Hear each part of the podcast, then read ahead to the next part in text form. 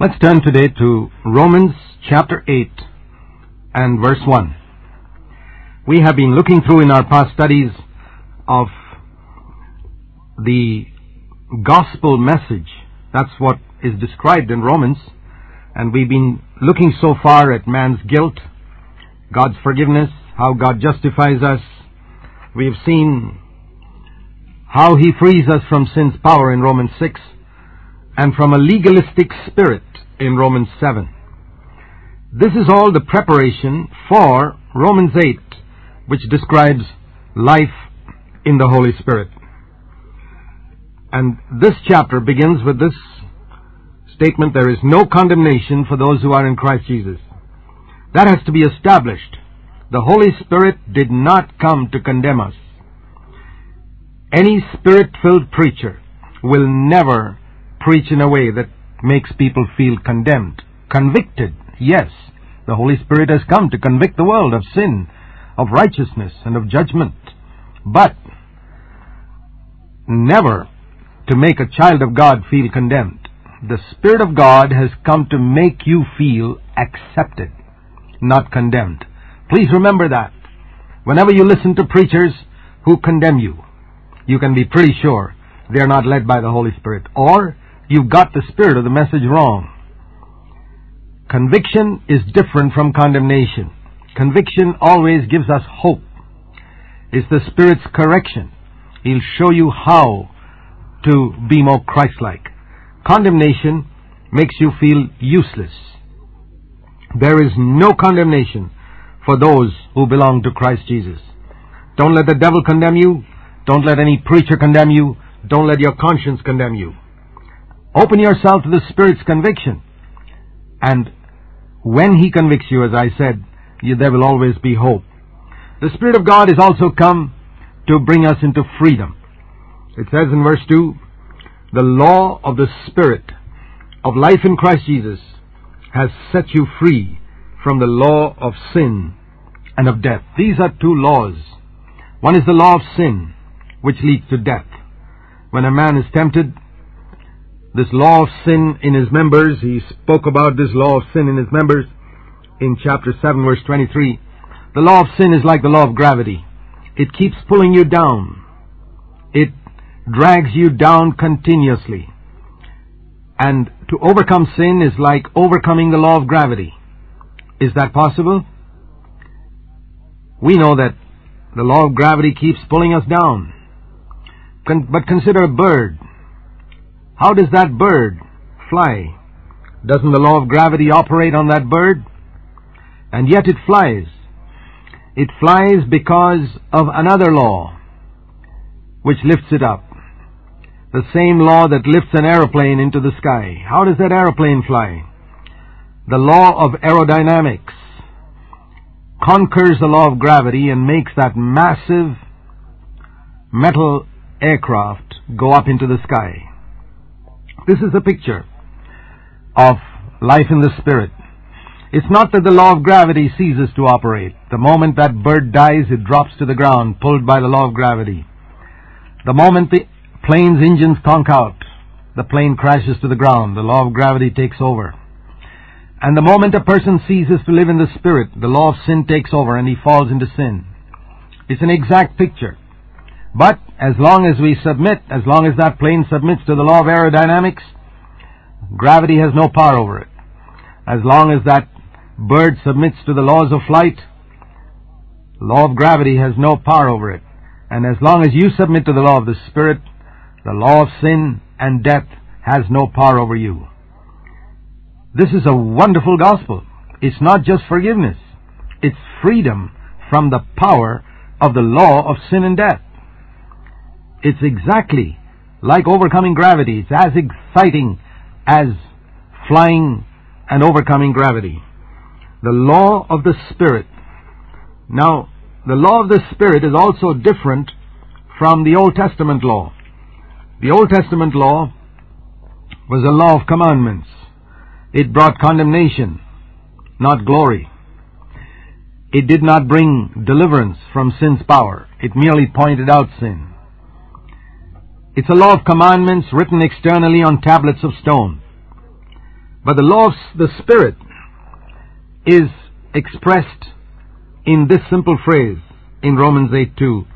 Life in Christ Jesus.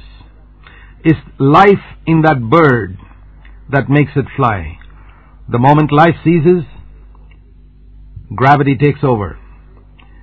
The law of the Spirit is not in rules and regulations. Many churches live by rules and regulations. That is not God's way. You can have a church look prim and proper with a lot of rules and regulations, but that is not God's way.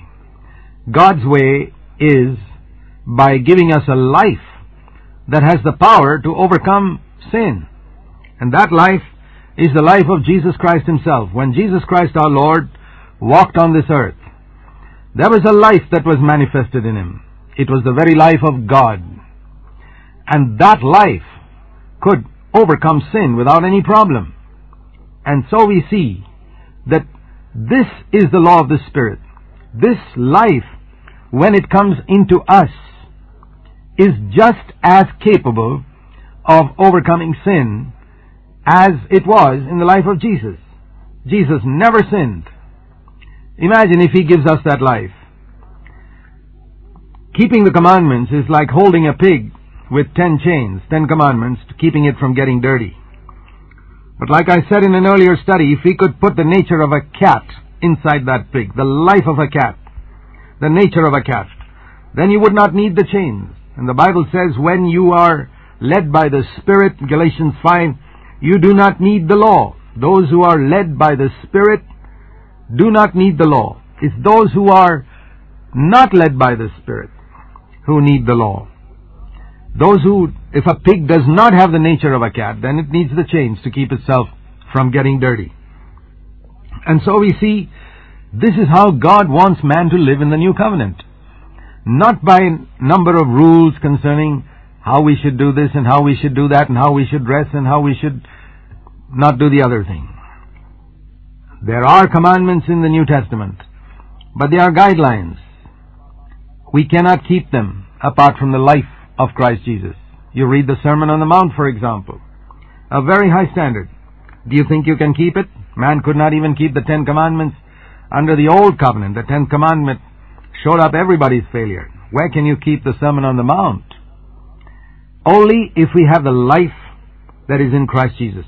And so we see the main purpose of the Holy Spirit is not to give us gifts first, but to give us life. And the mistake that so many Christians have made today in relation to the Holy Spirit is to think of His gifts before His life. It's like gifts are like the members of a body, we read in 1 Corinthians 12, but life is like the life in the body. And I would rather have a little baby that's got life than a giant that's dead. So without life, what's the use of huge fingers and hands and massive gifts? Life is primary, even if the gifts are small like in a, like a baby's hands. So, the emphasis here is on life. The law of the Spirit is life in Christ Jesus.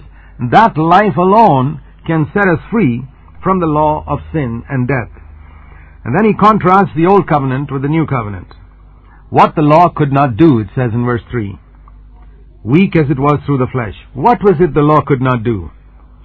We saw that in Romans 7 7. The law said, You shall not lust but it could not help Paul or anybody else to overcome lust. It could prevent a man from committing murder and adultery because there was punishment for it, but it could not deliver a man from lust. The law could not do it.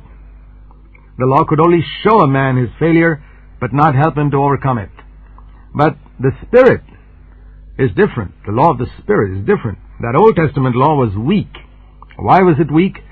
Because our flesh is corrupt and nothing good dwells in this flesh. How can this flesh ever keep the law of God? So what did God do?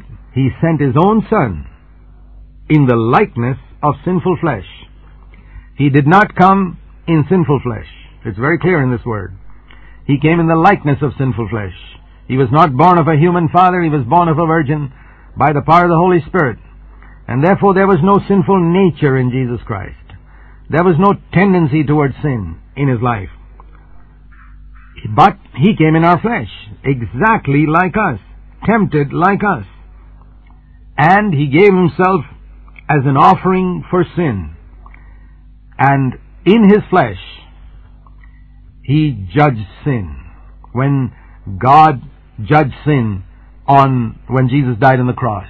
When Jesus died on the cross in that flesh of Jesus, God judged the entire sin of the human race so that now the righteous requirement of the law, verse 4, can be fulfilled inside us. Till now, under the old covenant, it could only be fulfilled outside. Now it can be fulfilled inside because we no longer walk according to the flesh, but according to the Spirit. This is God's will for every one of us, that we might walk in the Spirit and be upheld by that life in Christ Jesus so that we might not sin. Let's turn today to Romans in chapter 8 and verse 3 and 4. We were seeing in our last study about the Holy Spirit giving us the very life that was in our Lord Jesus Christ and thereby enabling us to overcome the law of sin and death which the law could not do. The law could not help us to overcome the law of sin and death. It could only show us sin. But here it says, what the law could not do, verse 3, which is free, set us free from the law of sin and death, verse 2. Now God has done by sending His own Son in the likeness of sinful flesh, as I said in our last study, not in sinful flesh, but in the likeness, exactly like us, but without a sinful nature, and as an offering for sin, God condemned sin in the flesh of Jesus when he died on the cross. And the whole purpose of this was that the righteous requirement of God's law might be now fulfilled in us. When Jesus was on earth, the Bible says he was tempted like us in all points, and he did not sin, thereby manifesting that the life of God in him could overcome every temptation. We have no doubt about that. Now, what we read here in Romans 8 2 is that that same life that overcame every sin for 33 and a half years on earth is now communicated to us through the Holy Spirit. Don't be satisfied with a superficial, emotional experience thinking that that is what the Spirit has primarily come to give us. That is all external. That's like the wrapping in which a diamond comes. Little babies are occupied with the wrappings the colorful paper, the ribbon, but a mature person will look for the diamond inside the box and throw away the wrappings. Today we find so many Christians are occupied with the wrappings, the emotional experiences on the outside. What is required and what is important is the diamond inside, which is the life of Jesus Christ. And if we open ourselves to that life, that life is capable of overcoming anger, lust, the love of money, bitterness, jealousy, strife, and every imaginable temptation. Does this mean that we shall not value the gifts of the Holy Spirit? Well, the life of Jesus Christ, when it was manifested on earth, had all the gifts of the Spirit. Now there's a difference between the gifts of the Spirit and emotions. Emotions are not necessarily the gifts of the Spirit. The gifts of the Spirit are those abilities, supernatural abilities that God gives us to help us to serve other people, so there is no conflict here. But we need to be wise and careful in these days of deception. And the whole purpose of all this, of God sending His Spirit, God sending His Son, was that first of all, all our sin may be judged in the flesh of Jesus once for all on Calvary's cross. And then, so that now, verse 4, the righteous requirement of God's law. See, God's law has got a righteous requirement can now be fulfilled inside us, verse 4, if we walk not according to the flesh, but according to the Spirit. that latter part of verse 4, that phrase, those who do not walk according to the flesh, but according to the Spirit, teaches us that the Christian life is a moment by moment life. There is no such thing as a once for all experience that guarantees perfection or holiness for the rest of our lives. What is walking? Walking is a moment by moment experience. You take one step and then another step and another step. Like the old Chinese proverb says, the journey of 1,000 miles begins with one step. And how do you complete the thousand miles? With many, many, many steps. And the Christian life is likened to a race. And in a race, a runner puts one foot forward and then the other foot forward, and he goes on and on and on and on and on. And so here it speaks about walking. The Christian life is a walk. And this is a walk in which we choose to walk. It's like you choose to put your left foot forward, and then you choose to put your right foot forward, and then you choose to put your left foot forward. Even though walking has become automatic for us, we must not forget that we are choosing. Anytime you want, you can stop. You can go backwards if you like. We have a choice in walking. It's exactly the same in life in the Holy Spirit. God does not compel us. God doesn't compel anybody to do anything. I mean, the greatest proof of that is He doesn't even compel people to go to heaven. Think that the greatest loss a man can ever suffer is to go to an eternal hell because he lives in sin, rejects the salvation that Christ has purchased for him, and is eternally lost. And God doesn't stop people from going there if they want to. God doesn't stop a person from living in sin if he wants to. Even a believer if he wants to sin secretly, God doesn't stop him.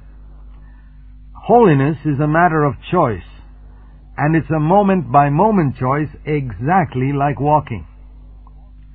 It's true that when we were born into the world, that was an act of a moment. And when we are born again into God's kingdom, that's also an act of a moment. But a little child, after it's born, has to learn to walk. And that takes a little while. And in the same way, a born again Christian must also learn to walk in the Spirit. And that takes some time. And after we have learned to walk, we may still choose not to walk. That's up to us. We can sit down instead of walking. We can go backwards. And that can also happen in the Christian life, where we don't progress. You can go backwards if you like.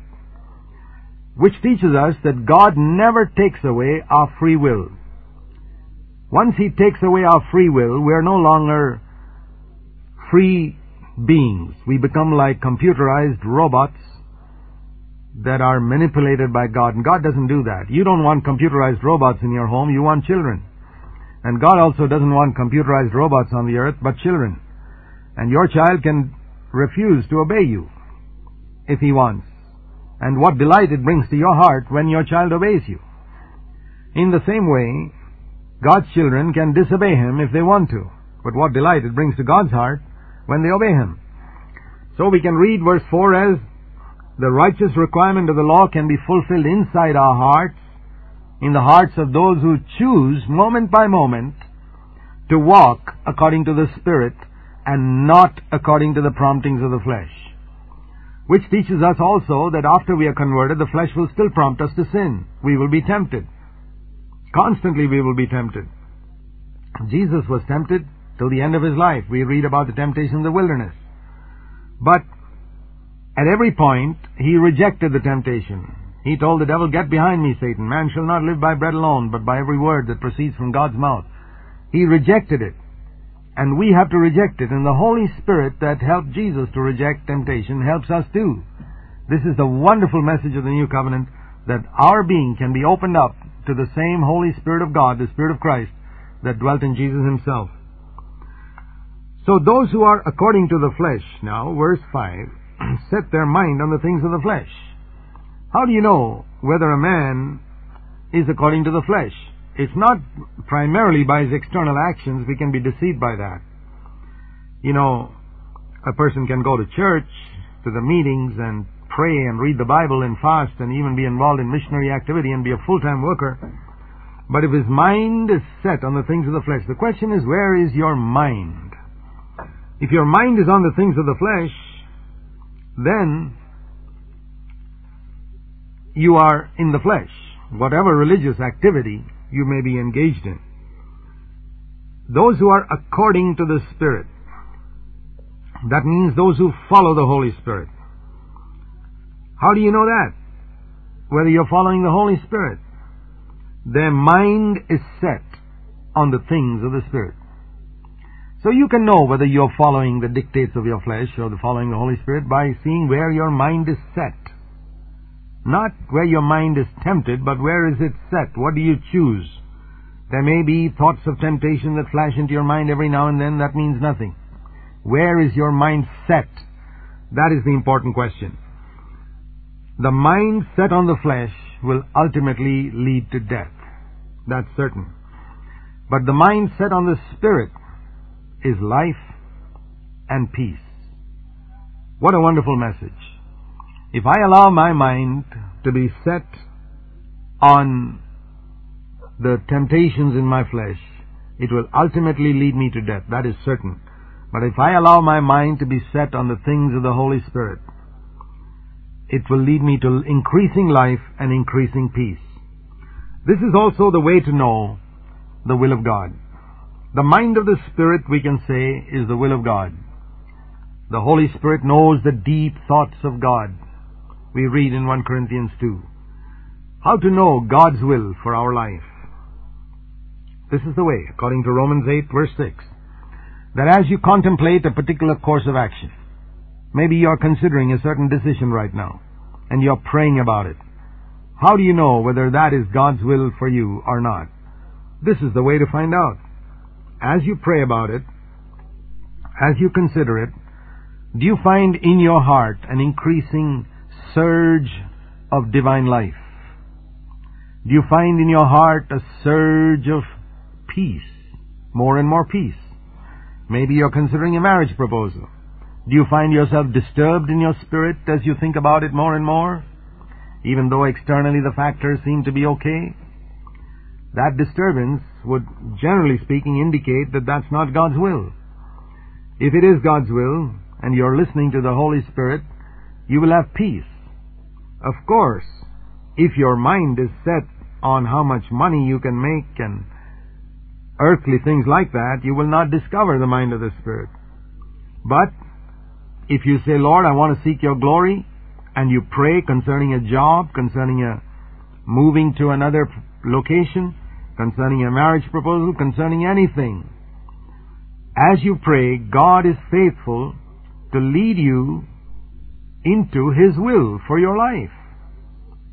And the way He shows it is not like in the Old Testament through some prophet coming and telling you that this is God's will, not through a voice from heaven like they heard in Sinai, but rather by a voice inside our hearts. A voice inside our hearts saying, this is the way I want you to go. How do we hear that voice? By peace and joy and a surge of life coming up within us by which we know that this is God's will for us. So keep Romans 8 6 before you at all times whenever you are considering God's will. If there is no life, if there is no peace, wait on the Lord still more to be sure of the will of God. We turn today to Romans chapter 8 and verse 6. The mind set on the flesh is death, but the mind set on the spirit is life and peace. Because the mind set on the flesh is hostile towards God. It does not subject itself to the law of God. It is not even able to do so. The mind that is set on the flesh is hostile to God means it works against God's purposes, against God's will. If your mind is set on the lusts of your flesh, you can be pretty sure that you are an enemy of God in those actions of yours. It does not subject itself to God's law, and it's not even able to do so. You see, we are incapable of doing God's will. The difference between the message of Jesus Christ in the New Testament and the message in the Old Testament and the message in many other faiths is all that we read in the Old Testament is do this, don't do this, do this, don't do this, but never dealing with man's fundamental problem of man's inability to keep that law. So the Old Testament was only there to show us that we were incapable of keeping God's laws. The law was our schoolmaster, it says in Galatians 3, to lead us to Christ, to show us our helplessness so that we could come to Christ and ask Him to do what the law could not do. And so we see here, we are not told to do this and not do that in the New Testament. We're told to open ourselves to allow God to work in us through His Holy Spirit. Open your being so that Jesus Christ can fill you with His Holy Spirit and give you the desire and the ability to do God's will. That is the gospel message. And that's why all can receive freely. You can serve God just as much as any other outstanding servant of God. Your calling and ministry may not be the same, but just as powerfully in your particular calling in the body of Christ, if you open yourself to be filled with the Holy Spirit. Romans chapter 8 is dealing with the whole subject of life in the Holy Spirit. And those who are in the flesh, it says in Romans 8 verse 8, cannot please God. It is impossible to please God no matter how much you make good resolutions no matter how much you try to do your best, you will never be able to please God. The only way to please God is to trust Him to fill you with His Holy Spirit. Without faith, it is impossible to please God. Those who are in the flesh cannot please God. So what does God expect from us? God does not expect from us that we do this and don't do that and do this and don't do that. That's not the gospel message. The gospel message is open yourself to be filled with God's Holy Spirit.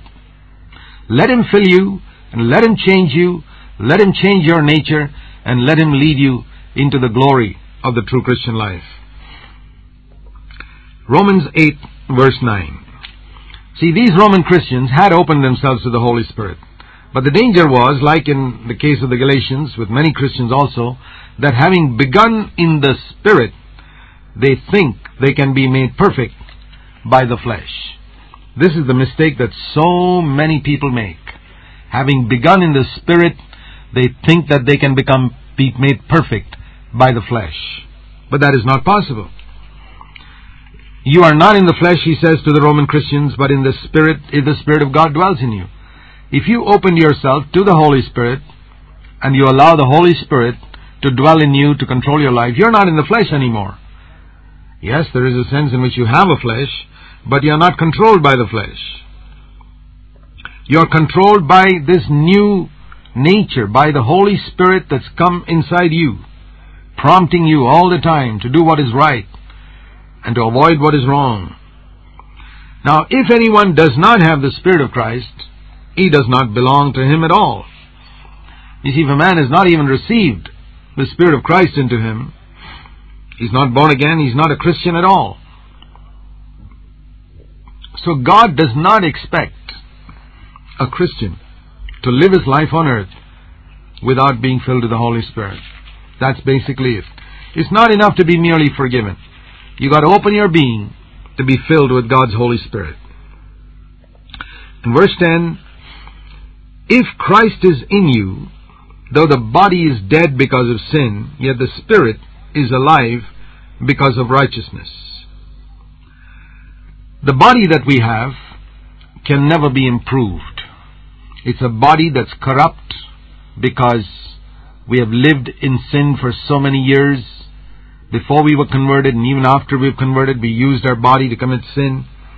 And here it says the body is dead because of sin.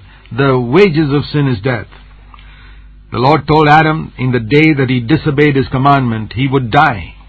When we disobey God's commandment, we die any commandment. If Adam ate of the tree of the knowledge of good and evil, it was a disobedience to God's commandment. Death takes over immediately. As soon as we disobey any commandment of God, death takes over. And here it says, because of that, the body is dead because of sin, because we have used every part of this body to commit so many sins. But the spirit in us, when we are born again, has now been made alive. There was a time when our spirit was also dead because we were unconverted with no contact with God. But now the spirit is alive, made righteous by the Holy Spirit. Our spirit becoming alive is something like putting on an electric switch in a room. You know what an electric switch does? All it does is, if you look inside the switch, bring two electric wires in contact with each other. One is the live wire, and the other is the connection to the electrical gadget, whether it's a fan or a light or anything. The moment these two are joined at the switch, immediately current flows in, and the lights burn, the fans run, etc. It's exactly the same with life in the Spirit. The Spirit brings us in touch with God. That's what happens when we are born again. It's like putting on an electric switch. Immediately, we're in touch with God. We are clothed with the righteousness of Christ. Our spirit, which was dead, becomes alive. It's like the resurrection of Christ. That's why the Bible pictures conversion to resurrection. In Romans 6, your old man was buried and raised up from the dead. That's why a person genuinely being converted is the greatest miracle that takes place on the earth. To raise a dead body is easier than to raise a dead spirit. Because Jesus raised Lazarus' dead body with just a word. There was no resistance from that dead body. That dead body was an inert object and it could come back to life. But when Jesus tries to raise dead spirits, we know how difficult it is.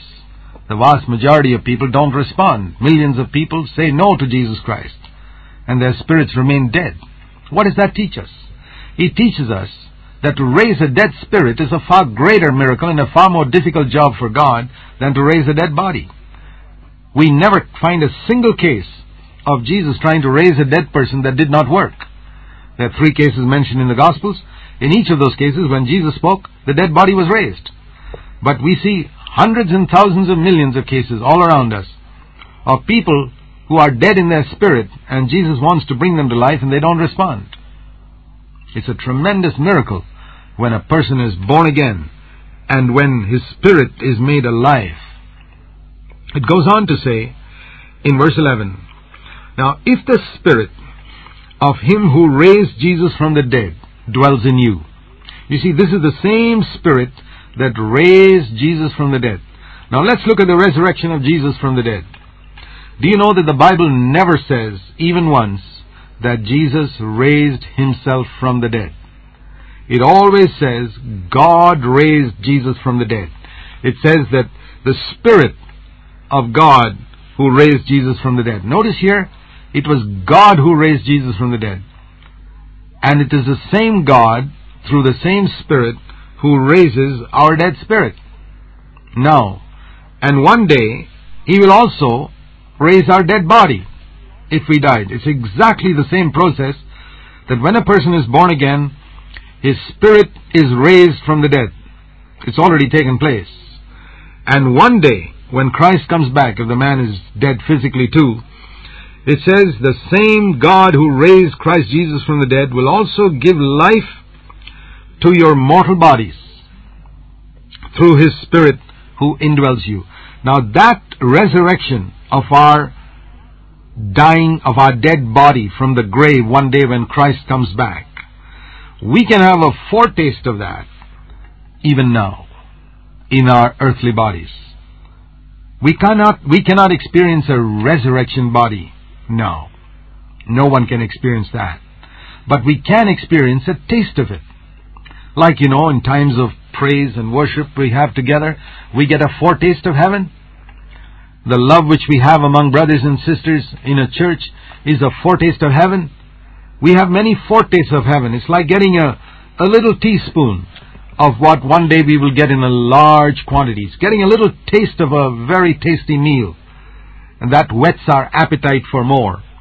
In the same way, in our body, we can experience physical healing when we pray as a foretaste of the resurrection power that we can experience one day.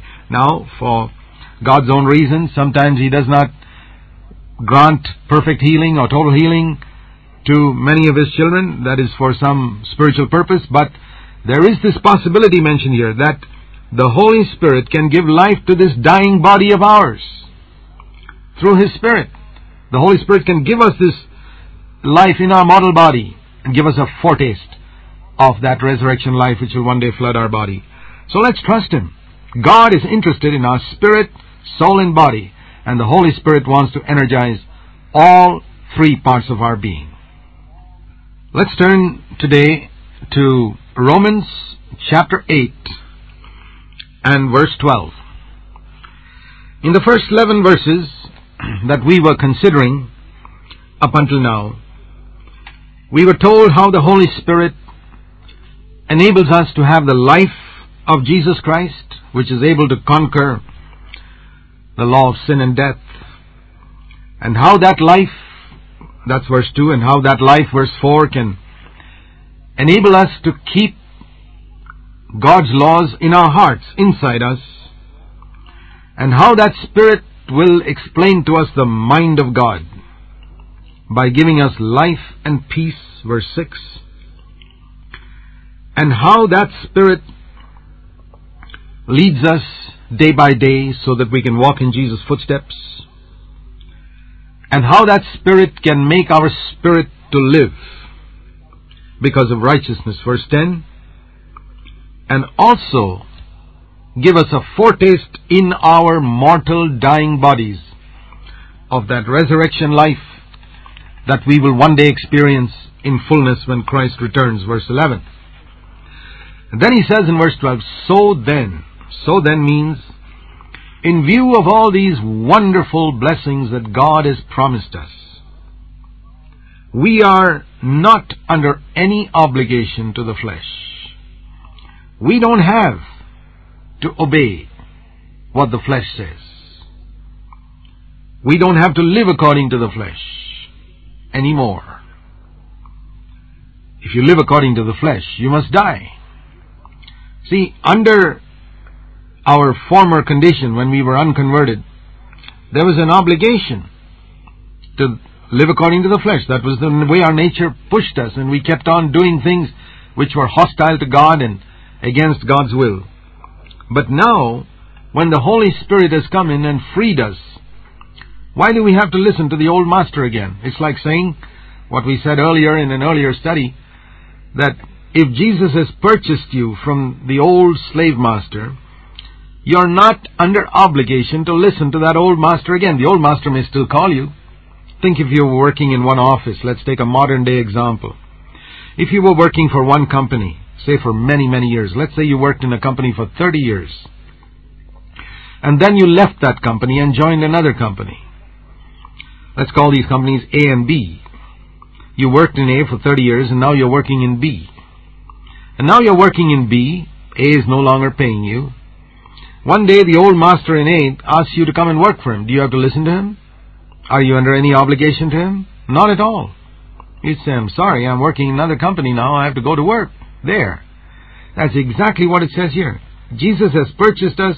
There is absolutely no need for you to listen to your old master. Once upon a time you had to because he was your master. And you couldn't do anything else, but no longer. So it says here we are not under obligation. But if you go back listening to your old master, then you must die. Now this is written to believers. It's very interesting. Now many people think, can a believer die spiritually? Well, a lot of people discuss on that on both sides, arguing this way, that way.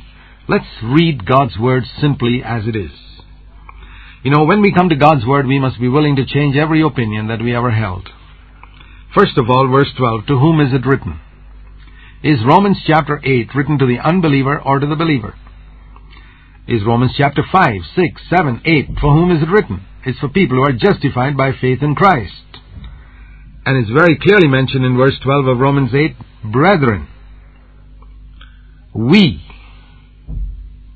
are under no obligation to the flesh. Paul includes himself. But when he talks about living according to the flesh, he says you.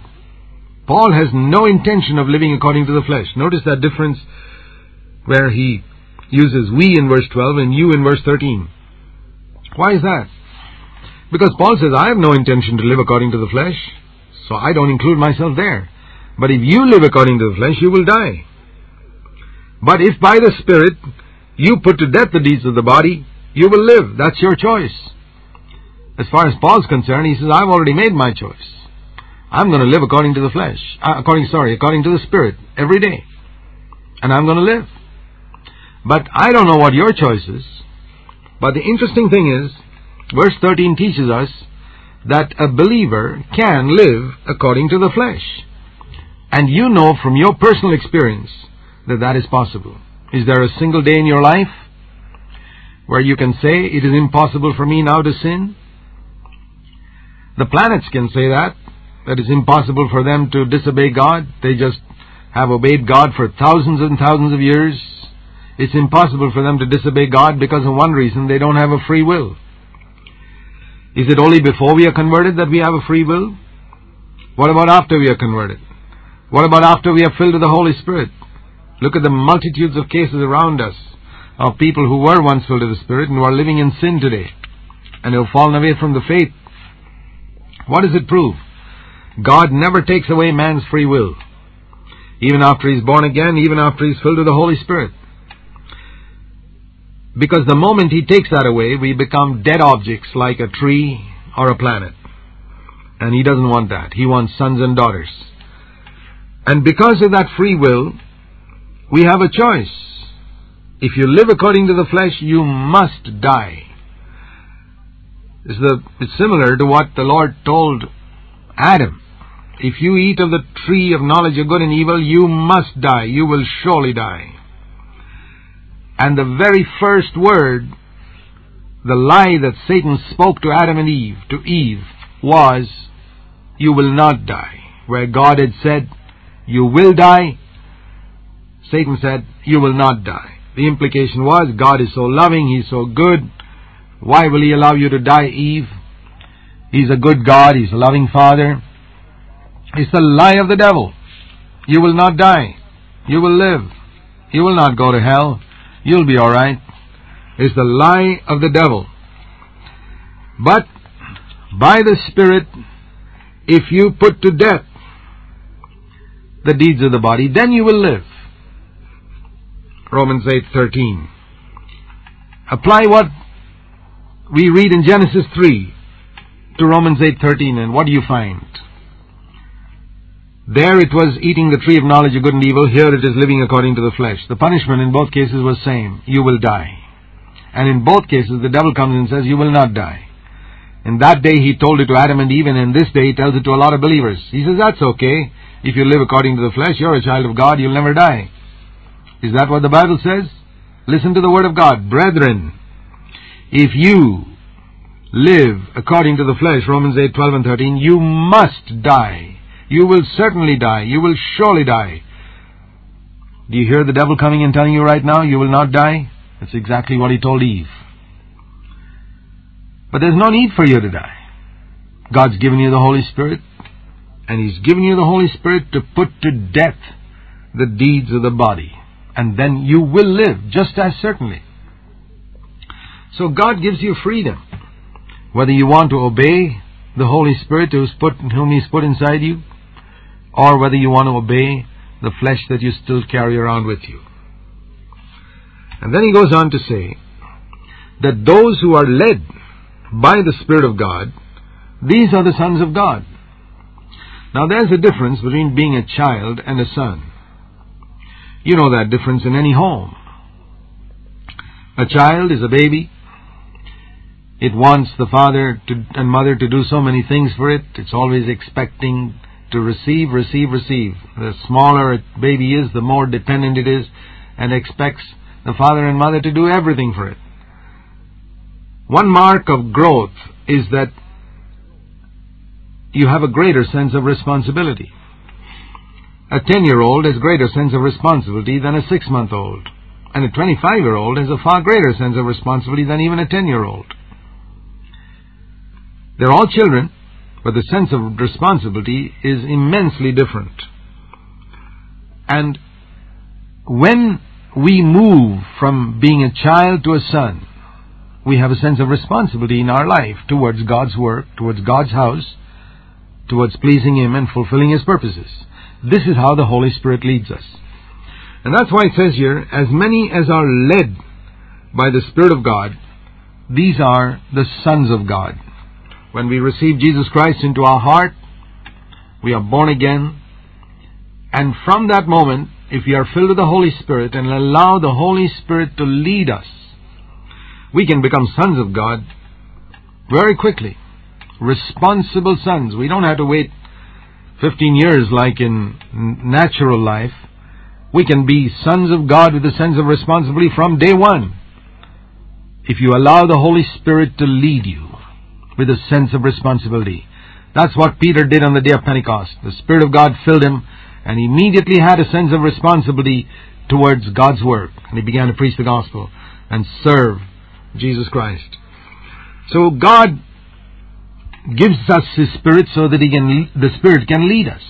And when you read verse 13 and 14 together, you find that the Holy Spirit leads us to put to death the deeds of the body. So, when you read verse 12 and 13 together, what do you get? Those who are led by the Spirit of God are the sons of God, and these are the ones who are led by the Spirit, verse 13, to put to death the deeds of the body. A son of God is not one who's just thinking of going to heaven when he dies. That's a, that's a baby who's thinking of what God can do for him. A son of God is one who lives in a responsible way, putting to death those deeds of the body which he did in the old days, which pleased his flesh, living in sin. He puts that to death all the things that come out of his body which are contrary to God's will. God gives him the power of the Holy Spirit to put it to death. And as he does that, he walks in the Spirit in resurrection life and pleases God day by day, and he is a son and a daughter of God.